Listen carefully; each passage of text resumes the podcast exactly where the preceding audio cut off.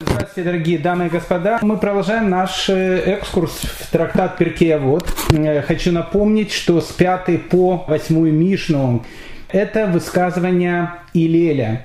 Илель и Шамай, мы уже о нем говорили в свое время. Великий Илель, от которого идет род э, Наси, род руководителя еврейского народа. Сам Илель являлся прямым потомком царя Давида. Ну, в общем, как бы Илель не нуждается в моем представлении, э, как минимум, потому что он Илель, а э, еще потому что мы о нем много, в принципе, говорили. Так вот, до э, девятой Мишны у нас идет высказывание Илеля. Сегодня мы смотрим шестую, э, с Божьей помощью седьмую Мишну. Э, на восьмую, думаю, замахиваться не будем, но если хватит время, с большим удовольствием тоже ее начнем. Начиная с девятой Мишны, у нас пойдут высказывания учеников Илеля, э, его великих учеников. О каждом из них мы, безусловно, будем говорить, будем много говорить.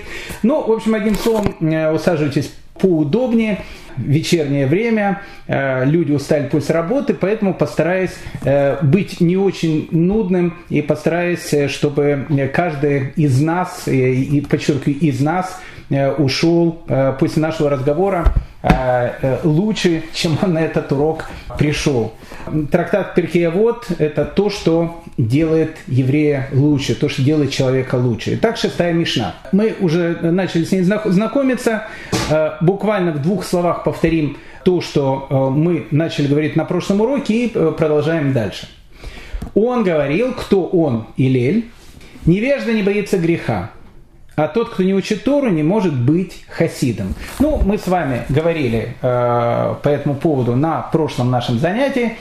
Невежда действительно не боится греха, потому что он не знает, что такое грех и какое за грех у него будет наказание. Точно так же мы говорили с вами о том, что невежда, который тут называется словом бур, то есть человек, который ну, просто, просто ничего, ничего не знает. Он даже не знает, какая у человека может быть награда за то, что он э, соблюдает заповедь, даже самую-самую маленькую. Поэтому невежда не боится греха, и в данном случае вот этот бур, э, вот этот человек, которого тут называют невежда, он очень похож на ребенка. Э, ребенок тоже не знает опасности, он может вы, выбежать на дорогу, не дай бог, он может залезть в окно, у которого нет решетки, он может схватить какие-то химикаты, которые, не дай бог, стоят на столе. То есть, э, и поэтому родители, они должны очень и очень следить за своим ребенком. Точно так же Всевышний, он следит за своими детьми, и невежде, который не боится греха, периодически показываются какие-то знаки о том, что ему пора э, переходить из состояния бура, э, из состояния невежды в состояние человека, который будет осознавать и что такое грех, и что такое награда. Поэтому невежда не боится греха, а тот, кто не учит Торы, не может стать хасидом. Мы с вами говорили об этом на нашем прошлом уроке. Мы говорили о том, что хасид – то, то что переводится благочестивый, имеется в виду, э, когда человек э, после того, как он скрупулезно э, знает и что такое грех, и что такое награда, и что такое заповеди, и что такое Тора. У него есть большие знания в еврейской традиции о том, как нужно жить человеку, для него это не является чем-то новым. И вот тогда, когда человек, он достигает такого уровня, он может перешагнуть на новый уровень и стать человеком благочестивым. Что это такое, мы с вами говорили на прошлом нашем разговоре. Кому интересно, э, могут э, послушать, а мы все-таки продолжаем дальше, иначе не сдвинемся с места. Итак, Келель продолжает. И стеснительные не научатся, и раздражительные не научат. Ой, господа мои дорогие, какие важные-важные слова. Стеснительный не научится, а человек, который не может держать себя в руках, он никогда не сможет быть хорошим учителем, он никогда не сможет научить. Вы знаете, как э, в еврейских семьях принято, когда ребенок приходил домой, его редко спрашивали, что он выучил на уроке. Его обычно спрашивали, какой вопрос он задал. Ведь самое главное, э, то, что э, есть у нас, когда мы изучаем Тору, ведь изучение Торы и изучение нашего духовного наследия мы делаем не для галочки. Иногда, э, когда человек там ходит, не знаю, в школу, в институт, ему нужно получить корочку, ему нужно получить диплом, Иногда на какие-то экзамены можно то, что называется, ну, как бы за одну ночь перед экзаменом что-то повторить, что-то сдать, троечку свою получить и благополучно через пару дней забыть.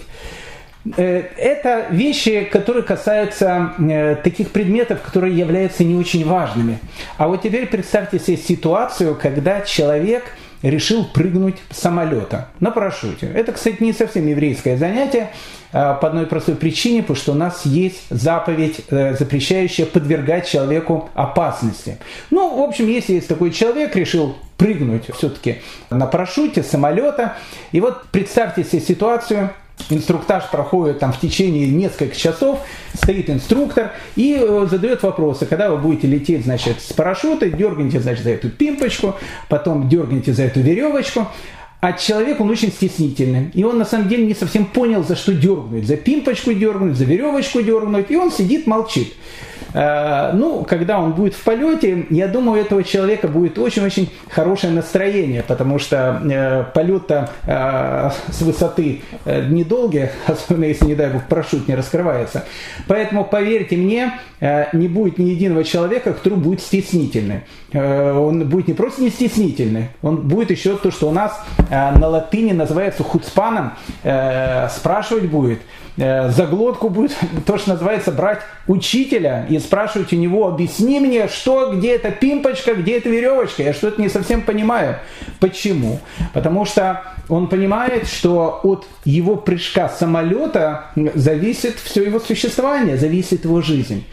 Точно так же и изучение Торы, точно так же и выполнение заповедей. Если человек во время того, как он слушает какой-то урок, он не задает вопрос, он является стеснительным человеком, то этот человек может пропустить какую-то важную информацию.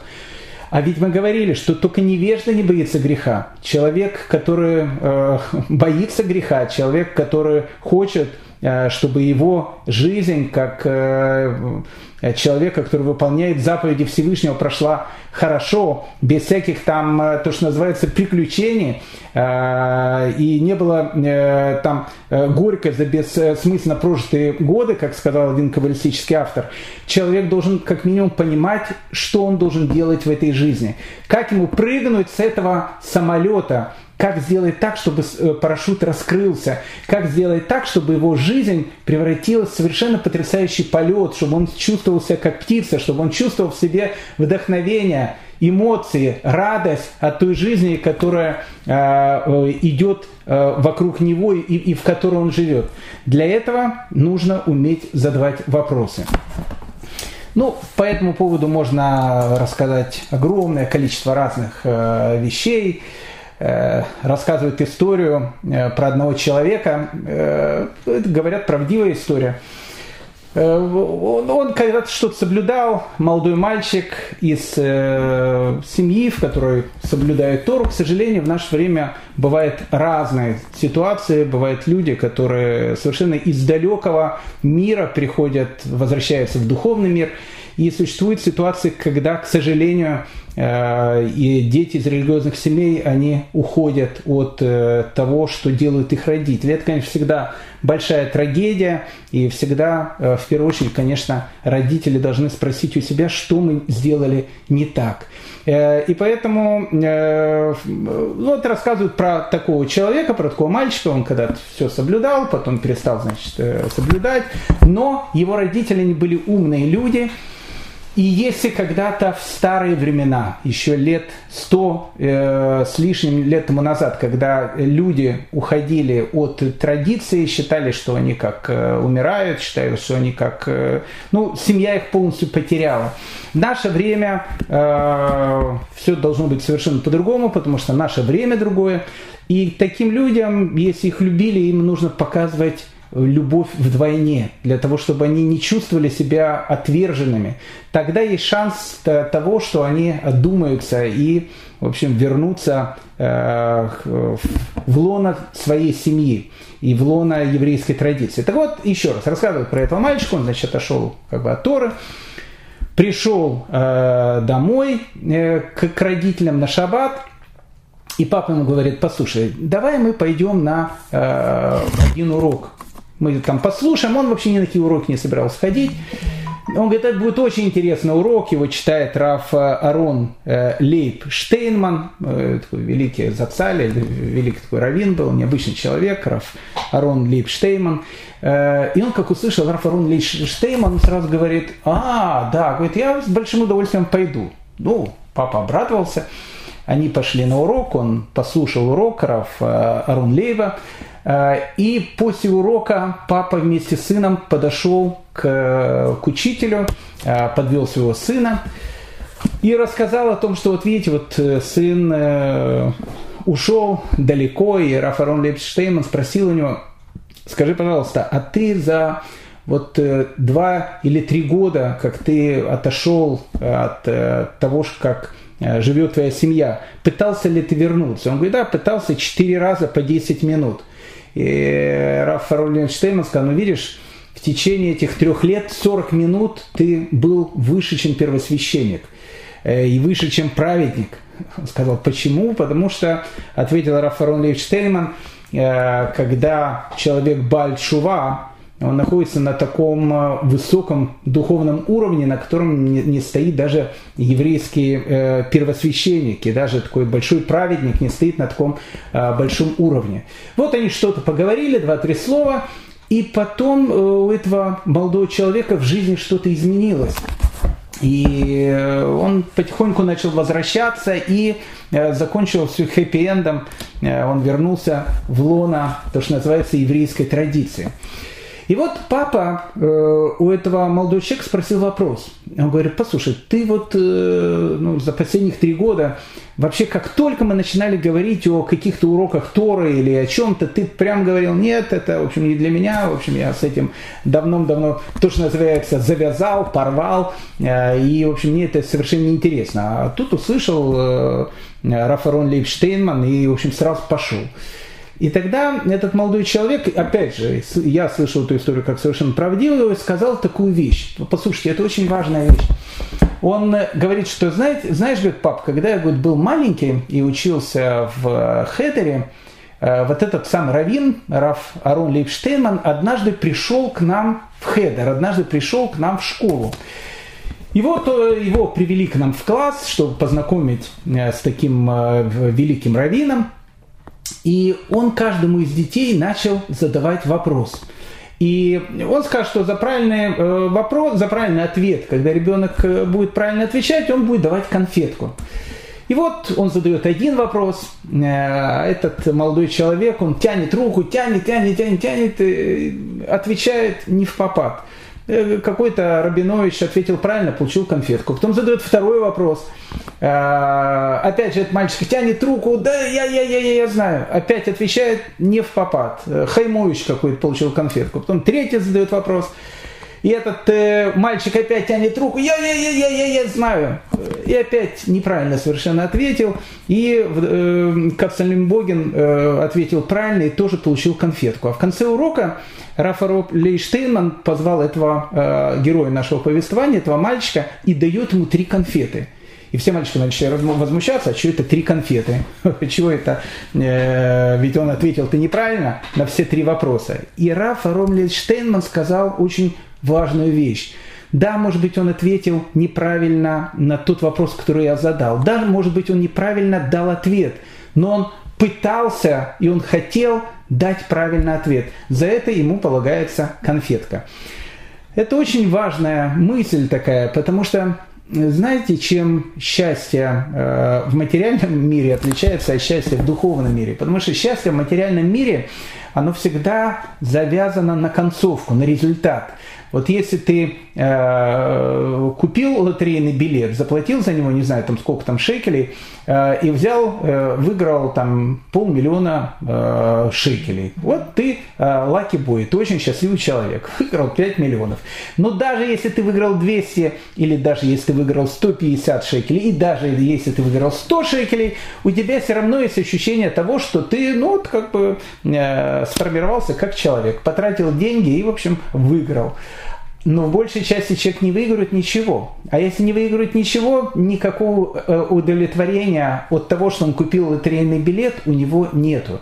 Поэтому что мы видим? Мы видим, что в материальном мире любое э, ощущение счастья, любое ощущение какого-то удовольствия, которое получает человек, оно связано только с результатом. Когда проходит этот результат, человек счастлив полдня, день, полтора, два, ну максимум два с половиной или три, и все. Уходит этот адреналин, и нужно искать другой источник счастья, другую цель, к которой нужно идти. В духовном же мире все совершенно по-другому. В духовном мире нет понятия цели. Почему? Потому что Тора, она бесконечна. То, что бесконечно, оно, как мы понимаем, имеет не начало и, и э, не имеет конца. Э, как вы знаете, Гмара, она всегда начинается со второй страницы. И когда там один человек спросил э, там, у хасидского рэба, рэба, почему Гмара всегда начинается со второй страницы, он ответил, знаешь, говорит, сынок, сколько бы ты не начинал учить Талмуд, считай, что ты его еще не начал что ты только на второй странице, ты еще даже не пришел к первой странице. Поэтому в духовном мире э, сам процесс, он и является целью.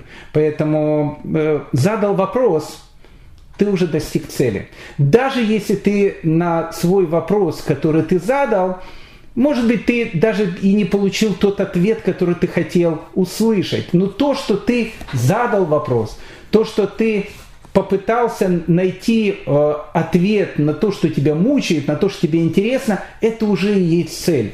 Второй вопрос, поймешь ты ответ, не поймешь ты ответ, это уже второстепенные вещи.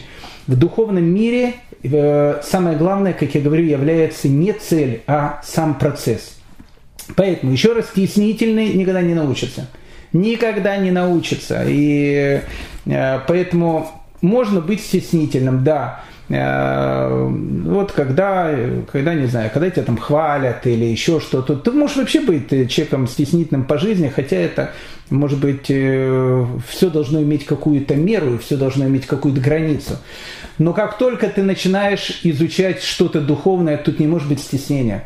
Любой вопрос, который есть у тебя, ты должен на него получить ответ. Почему? Потому что, может быть, этот ответ для тебя будет самым важным – что есть в этой жизни. Знаете, э, в свое время Рабин Ахман из Брасова э, говорил такую фразу о том, что, знаете, э, бывает так, что один человек задает вопрос, а потом может случиться ситуация, когда в совершенно другой точке мира, и может быть спустя даже столетия или десятилетия другой человек тоже задает вопрос, не понимая того, что его вопрос является ответом на вопрос первого человека, который, который задал свой вопрос.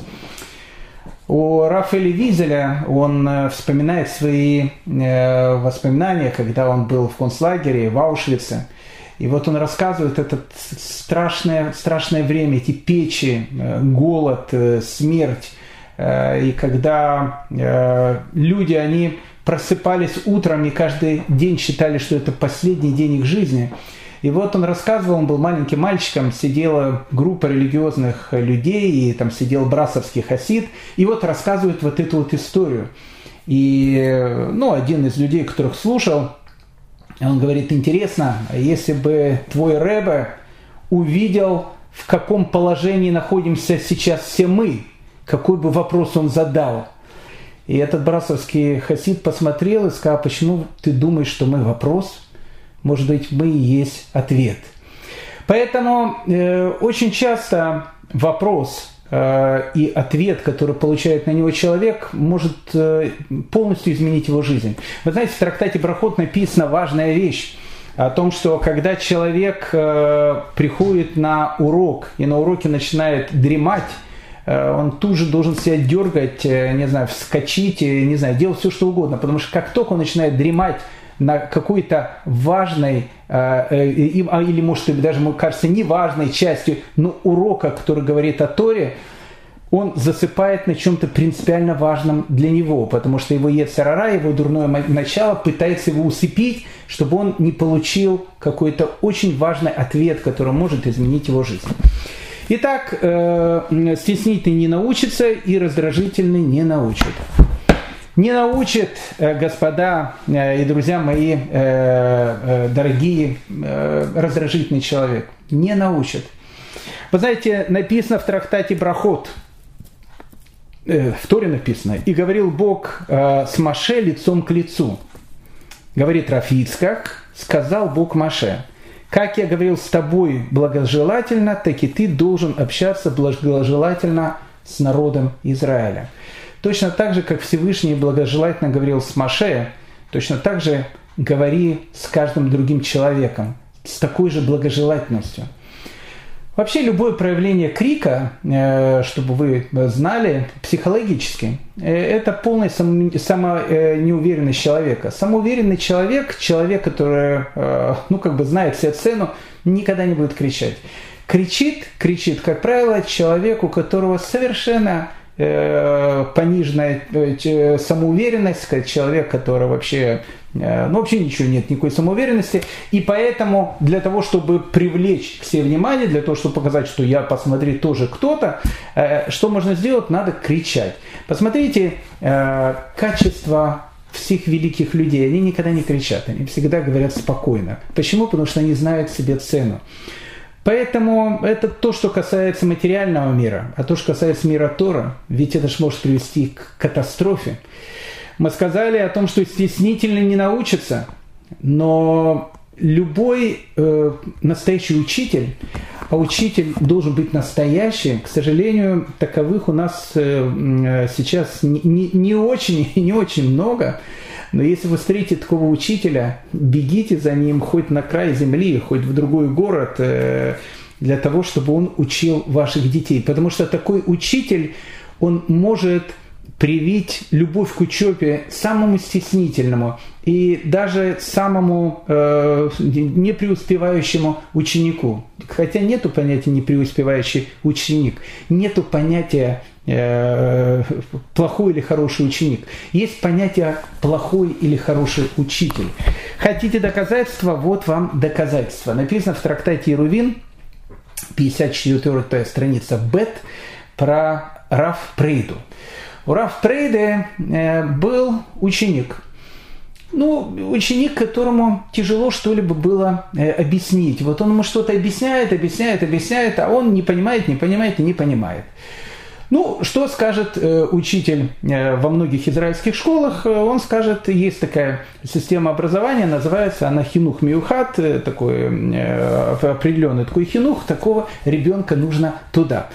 Но Рафрейда никого никогда не отправлял в хинух миухат. Почему? Потому что он отрицал само понятие о том, что может быть ученик неталантливый. Просто у одного какая-то вещь, она входит быстрее, у кого-то медленнее. Так вот, Рафтрейда, у него был такой э, один ученик, который перебил все, в общем, рекорды, вошел в книгу, еврейскую книгу рекордов Гиннесса, Потому что для того, чтобы он понял какую-то тему, Раф Прейда должен был ее объяснять 400 раз. И вот он 400 раз ее объяснял, и на 400 раз э, ребенок наконец-то понимал эту тему. И Раф Прейда никогда не кричал, он всегда спокойно, в общем, говорил. И вот однажды объясняет Раф Прейда э, своему ученику э, какой-то предмет, 200, 201, 202 раз, и вдруг приходят к нему э, его другие ученики. Он же не только с этим учеником занимался, другие ученики, и э, зовут его прийти сделать какую-то очень-очень важную заповедь, сделать какую-то, выполнить какую-то очень-очень важную митцву. И Рафтрейда говорит, э, вы знаете, я пойду и сделаю то, что вы меня просите, но э, нам осталось э, вот с моим талантливым учеником еще проучиться 198 раз. И я обязательно пойду. Вот он проучился с ним еще 198 раз, до 400 раза, и пошел, в общем, то, что называется, веселить жениха или невесту, или делать какую-то другую заповедь. Возвращается он после того, как он, в общем, выполнил заповедь к своему ученику, и на следующий раз и говорит, ну, ты я усвоил же тот материал, который я тебе давал в прошлый раз, И ученик говорит, э, Раф Прейда, уважаемый, не усвоил. Обратите внимание, у этого ученика было очень важное качество. Он не стеснялся э, задавать вопросы. И он говорит Раф Прейда, Раф Прейда не усвоил. Он говорит, э, ну ничего страшного, но мы же 400 раз с тобой повторили. Он говорит, знаете, когда на 201 раз или 202 раз к вам пришли ученики э, и сказали, что вам нужно пойти и выполнить какую-то очень важную заповедь, я вот оставшиеся 198 раз как бы волновался немножко и боялся, что вы сейчас уйдете, я ж тут не пойму и не усвоил э, этот материал. Тогда Рафпрейд ему сказал, э, знаешь что, ничего страшного, ничего страшного, я повторю тебе этот материал еще раз. И повторил ему этот материал еще 400 раз. И вот, когда он повторил ему второй раз, 400 э, раз этот материал, услышал, Рафпрейда Батколь. Мы сейчас Батколя не слышим, небесный голос, а обычно те, кто слышат, э, есть всегда, э, ну, всегда такая сгула, что нужно делать. Э, в России это телефон 03, в разных странах есть разные телефоны. Надо срочно звонить. Есть в Геват-Шауле есть такое там заведение, там есть и люди, которые Батколи слышат, и Наполеоны, и, и, и Машехи. Это сейчас, если человек слушает Батколи, это, это может быть проблема. А вот во времена Рафпрейды Батколь люди слышали. И вот э, слышит э, Рафпрейда э, небесный голос, который говорит Рафпрейда, ты заслужил очень многого за то, что ты второй раз повторил этому талантливому ученику тот материал, который он не знал.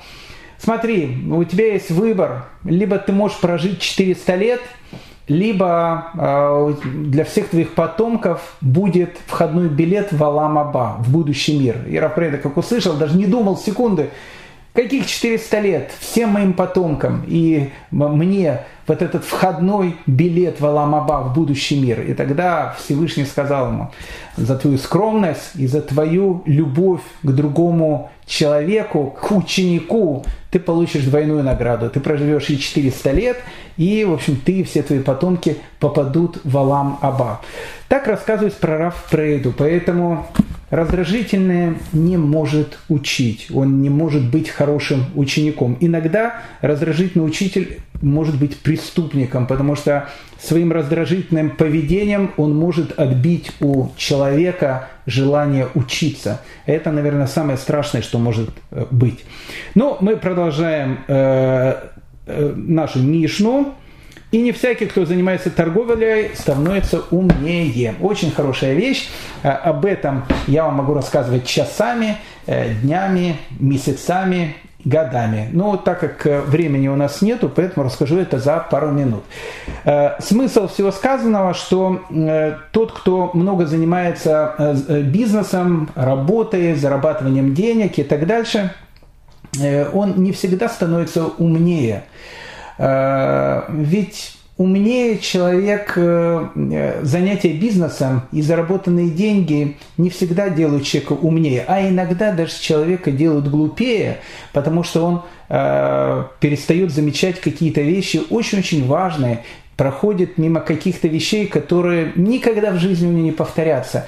Человек очень занят, а дети у него растут, и он уже не помнит, как его ребенку было 3 года, 4, 5, 10, как-то время пролетело, а, чем он занимался, ему казалось, что занимался чем-то важным. А на самом деле все это вещи не столь важные. Важные вещи – это э, вещи, на которых мы иногда совершенно не обращаем внимания. Это наши близкие, это наш духовный поиск в этой жизни. Это важные вещи. Все остальное второстепенно. Я не говорю, что все остальное не нужно, но оно всегда должно быть не на втором Э, не на первом, а на втором месте. Знаете, вспомнился анекдот по этому поводу. Э, американское такое. Сейчас у нас же время такое американское там события такие происходят. Американский анекдот, вот, вот вам прямо. приходит человек, значит, к психотерапевту, чисто такое американское начало анекдота, приходит человек к психотерапевту, и психотерапевт говорит, ну, я вас слушаю, что вас беспокоит? Он говорит, доктор, знаете, да нет ничего, у меня как все нормально. Он говорит, «Э, ну, странно, а почему вы сюда пришли? Ну, знаете, говорит, я сюда пришел, потому что меня направила жена. Скажешь, не придешь к психотерапевту, разводимся. Он говорит, ну, смотрите, уважаемый, если ваша жена вас э, привела к психотерапевту, а вы знаете, что у меня тариф 200 э, долларов э, в 40 минут, дорогой тариф у меня, вы же прекрасно понимаете, значит, есть что-то очень важное, почему ваша жена привела вас, значит, ко мне. Так что вашей жене не нравится вас? Какая-то глупость. Ей не нравится, говорит, что я кушаю, люблю блины. Психотерапевт удивился, говорит, ничего себе, ну, говорит, я тоже люблю блины. Он говорит, да, доктор, вы любите блины? Слушайте, так приходите ко мне, у меня на чердаке уже есть 25 чемоданов, набитых блинами. Понимаете, э, если человек любит блины, это нормально. Но если человек блины любит настолько, что он их начинает складывать в чемоданы и хранить на чердаке, это уже Э, момент, когда нужно приходить к психотерапевту. Поэтому, когда человек понимает о том, что нужно зарабатывать деньги, это нормально. И это, ну как, ну а за счет чего жить? А за счет чего йогурт или коттедж купить э, там ребенку или э, еще что-то, игрушку какую-то, или жене подарок на праздники, как, как положен поступать каждый еврейский муж. Деньги для этого-то нужны. И в этом нет ничего страшного. И в этом, наоборот, как бы так устроен материальный мир. Если ты не будешь зарабатывать, ты, ты не сможешь учить Тору. Нет э, то, что называется муки, нет Торы. Но когда деньги э, становятся самоцелью жизни, тогда эта вещь становится очень-очень проблематичной. Поэтому не всякий, кто занимается торговлей, не всякий, кто все свое время уделяет бизнесу, работе и так дальше – становится умнее. Э, бизнес, работа – это не то, что делает человека умнее. Это то, что помогает человеку высвободить время для того, чтобы заниматься чем-то, что дает человеку ум, что дает человеку разумение того, как правильно человек должен прожить жизнь. Поэтому в таких делах всегда очень-очень важно ставить акцент – что является первостепенным и что является второстепенным. Ну и заканчивается наша Мишна словами «И там, где нет людей, старайся быть человеком». В месте, где нет человека, будь человеком. красивые слова, очень красивые слова э, Илеля. Э, есть много комментариев э, этому высказыванию. В месте, где нету человека, будь человеком. Имеется в виду то, что бывает так, что есть какая-то общественная, может быть, работа, есть какая-то вещь, которая, которая на самом деле очень важная, но никто и не хочет заниматься, потому что, ну, как бы каждый человек, вы знаете, когда люди приходят в школу и говорят, избираем людей в родительский комитет, Э, не очень много людей обычно там тянут руки со словами «выбери меня, э, выбери меня, хочу быть значит, в родительском комитете». Чем, слушайте, чем меньше э, головной боли, тем больше здоровья, то, что называется.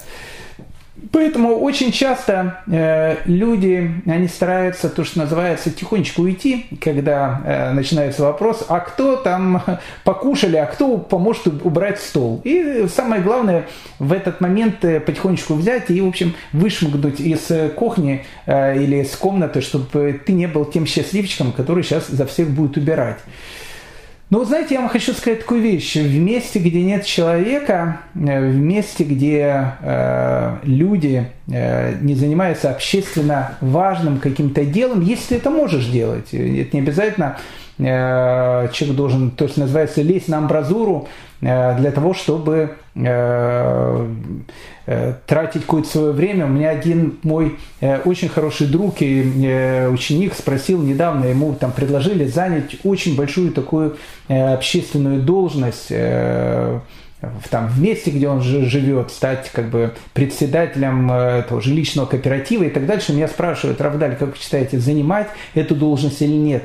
Я-то знаю, что если этот человек займет эту должность, он ее выполнит даже не на 5 с плюсом, он ее выполнит на 6, хотя нет такой оценки, но так как он человек сам по себе совершенно необыкновенный и, и очень активный, очень ответственный, любую работу, которую он будет выполнять, он выполнит на 5 с плюсом.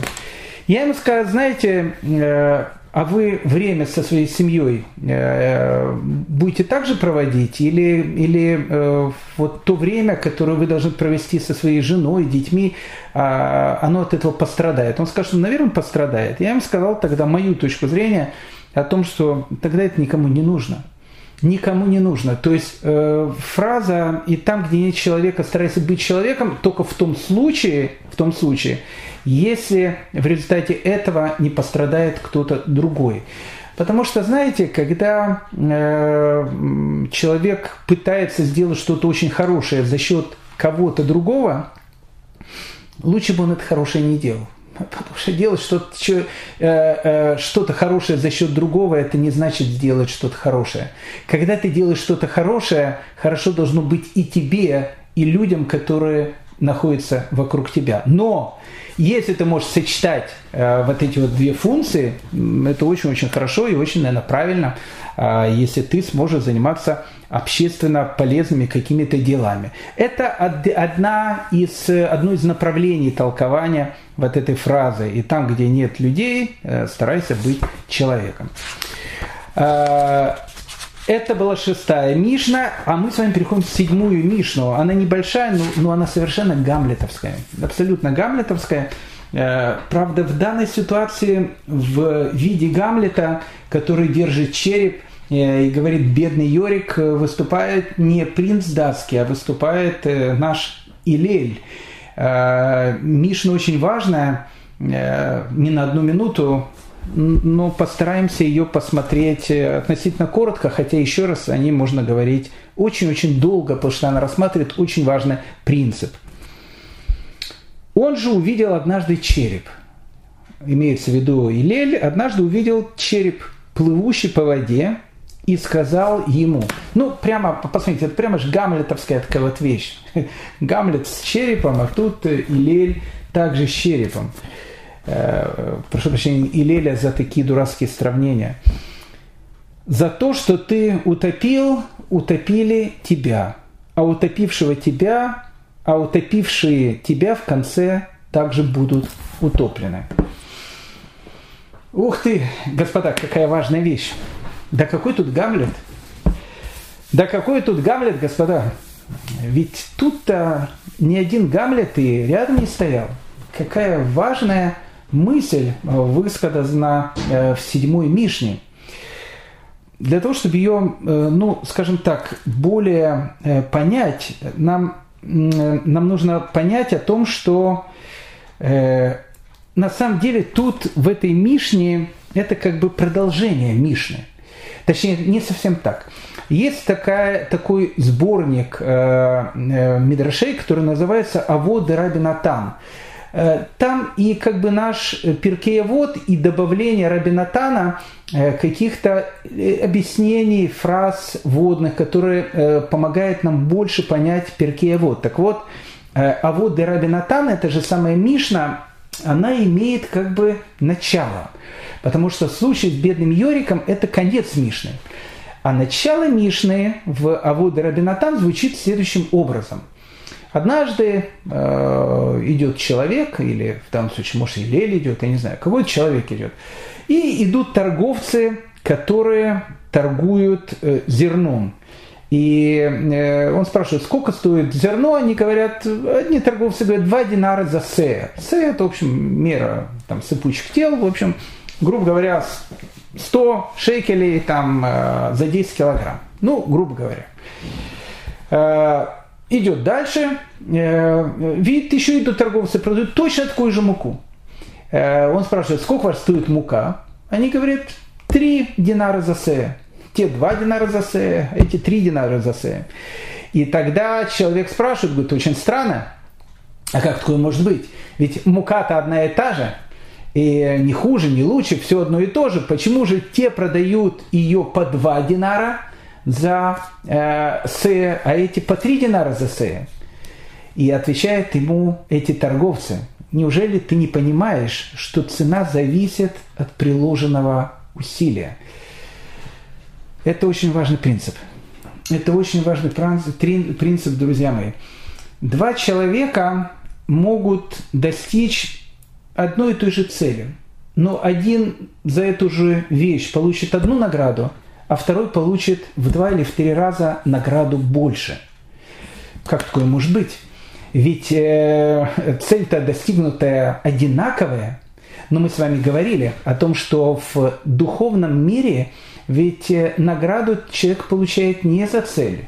Награду человек получает за сам процесс, за усилия, которые он вкладывает в достижение этой цели.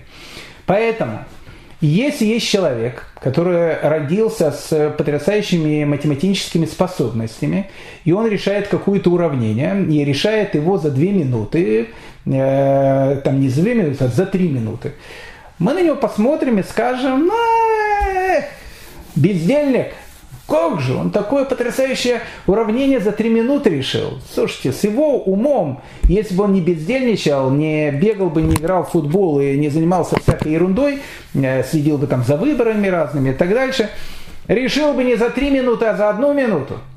И тут другая ситуация. Гдали Шестак, полный гуманитарий, я знаю одного такого человека полный гуманитарий, э, не очень дружит э, с э, математикой и с другими вещами, больше дружит с историей и с, в общем, с Агадой. Ему это как-то больше удается. Так вот, и вот другой человек такого типа решает это уравнение за 25 минут. И все подходят, говорят, ничего себе, ничего себе, ты решил его за 25 минут, какой же ты все-таки молодец и дают ему за это э, в подарок э, э, велосипед или еще что-нибудь. Почему? Ведь результат один и тот же. Да, результат один и тот же, но усилия, потраченные этими людьми, совершенно разные. Если у тебя есть способность в математике, и ты делаешь уравнение не за минуту, как ты можешь сделать, а за три минуты, получаешь наказание. Конфет у тебя неделю не будет.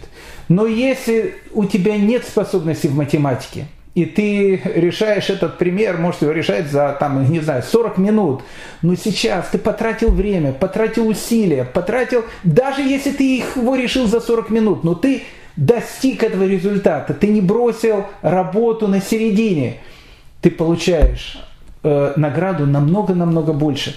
Почему? Потому что э, все зависит от потраченных усилий. Эта вот э, мысль приводит нас к очень важному уроку и к очень важной философской теме. Э, с нее начинается датвуноту Рамхаля э, с понятия божественной справедливости в этом мире. Божественная справедливость. А божественная справедливость, она есть во всем. Она есть и в награде, которую человек получает за труд, и в законе э, австралийского бумеранга, потому что когда ты бумеранг бросаешь, э, если ты э, хоть немножко в школе учился, ты знаешь, что бумеранг обязательно прилетит обратно и, и стукнет тебя по голове, если ты его очень сильно куда-то забросил. Поэтому за каждое плохое дело, которое делает человек, он получит бумеранг по той точке его тела, которой он этот бумеранг и, в общем, э, старался забросить. Э, поэтому тут-то и Мишна об этом говорит. Говорит э, Рафавади из Бартанура о том, что череп, который увидел Илель, это череп был такого серийного маньяка, там, разбойника, убийцы, который убивал людей – и мертвых людей бросал в Неву, так принято иногда бывает в Петербурге, э, и бросал, в общем, в Неву или куда-то в реку ее бросал. Так э, когда Илель увидел череп этого человека, который бросал, он сказал, знаешь, так как ты бросал людей в воду, то в конце концов ты нашел ту же смерть в воде. Но те, которые утопили тебя, они тоже за это будут утоплены. Почему? Потому что в этом мире действует правило божественной справедливости, которое, которое является основной формой управления этого мира. Интересно, что Раф Хида, э, великий такой человек, э, можно много-много рассказывать, кто слушает наши лекции по еврейской истории у нас, э, посвятим свое время, может даже не один урок этому великому человеку. Папа у него был сефард, мама ашкеназская, и вот он соединил в себе две части еврейского народа, сефардов и ашкеназов, лед и пламень, э, как говорил один э, э, каббалист, каббалист российский Александр Пушкинзон. Так вот, лед и пламень. И что там лед и что пламень, непонятно. И вот он соединил эти две стихии в себе, в две части великого сефардского и ашкенадского еврейства. И вот получился великий Хида. Так вот, великий Хида говорит о том, что э, если даже человек умрет в своей постели, и он в свое время сделал какое-то преступление, он может быть уверен, что когда-либо каком-то из своих перевоплощений, когда он придет в этот мир, он получит то, что э, плохое, что он сделал когда-то. Наказание всегда идет за преступлением. Поэтому каждый человек, который делает преступление, может быть уверен на 100% о том, что придет наказание. Если не придет оно в его жизни, может не волноваться. Оно, оно все равно к нему придет в другой жизни. В каких-то совершенно других вещах. Почему? Потому что в этом мире действует закон божественной справедливости. За каждую плохую вещь, которую делает человек, обязательно должен э, произойти ответ. Детей бросали в Египте в Нил. Все закончилось чем? Закончилось тем, что египтяне утонули в Тростниковом море, в Ямсуфе. Известная история про Хава и Навота из э, Танаха, из книги Малахим, из книги Царств. Э, Ахав Омревич э, бен Омри, э, царь-злодей, о котором можно там много рассказывать, у него в Израиле была своя такая резиденция, и он ее хотел, то, что называется, расширить. А там рядом с его резиденцией в Израильской долине находился маленький приусадебный участок его далекого родственника Навота. Э, у Навод не было такой большой резиденции, ну, огородик там э, приезжал там из э, Иерусалима на дачу там в Квар-Малаховку и, в общем, там делал там какие-то вещи, там морковочку, там помидорчики, крыжовничек летом.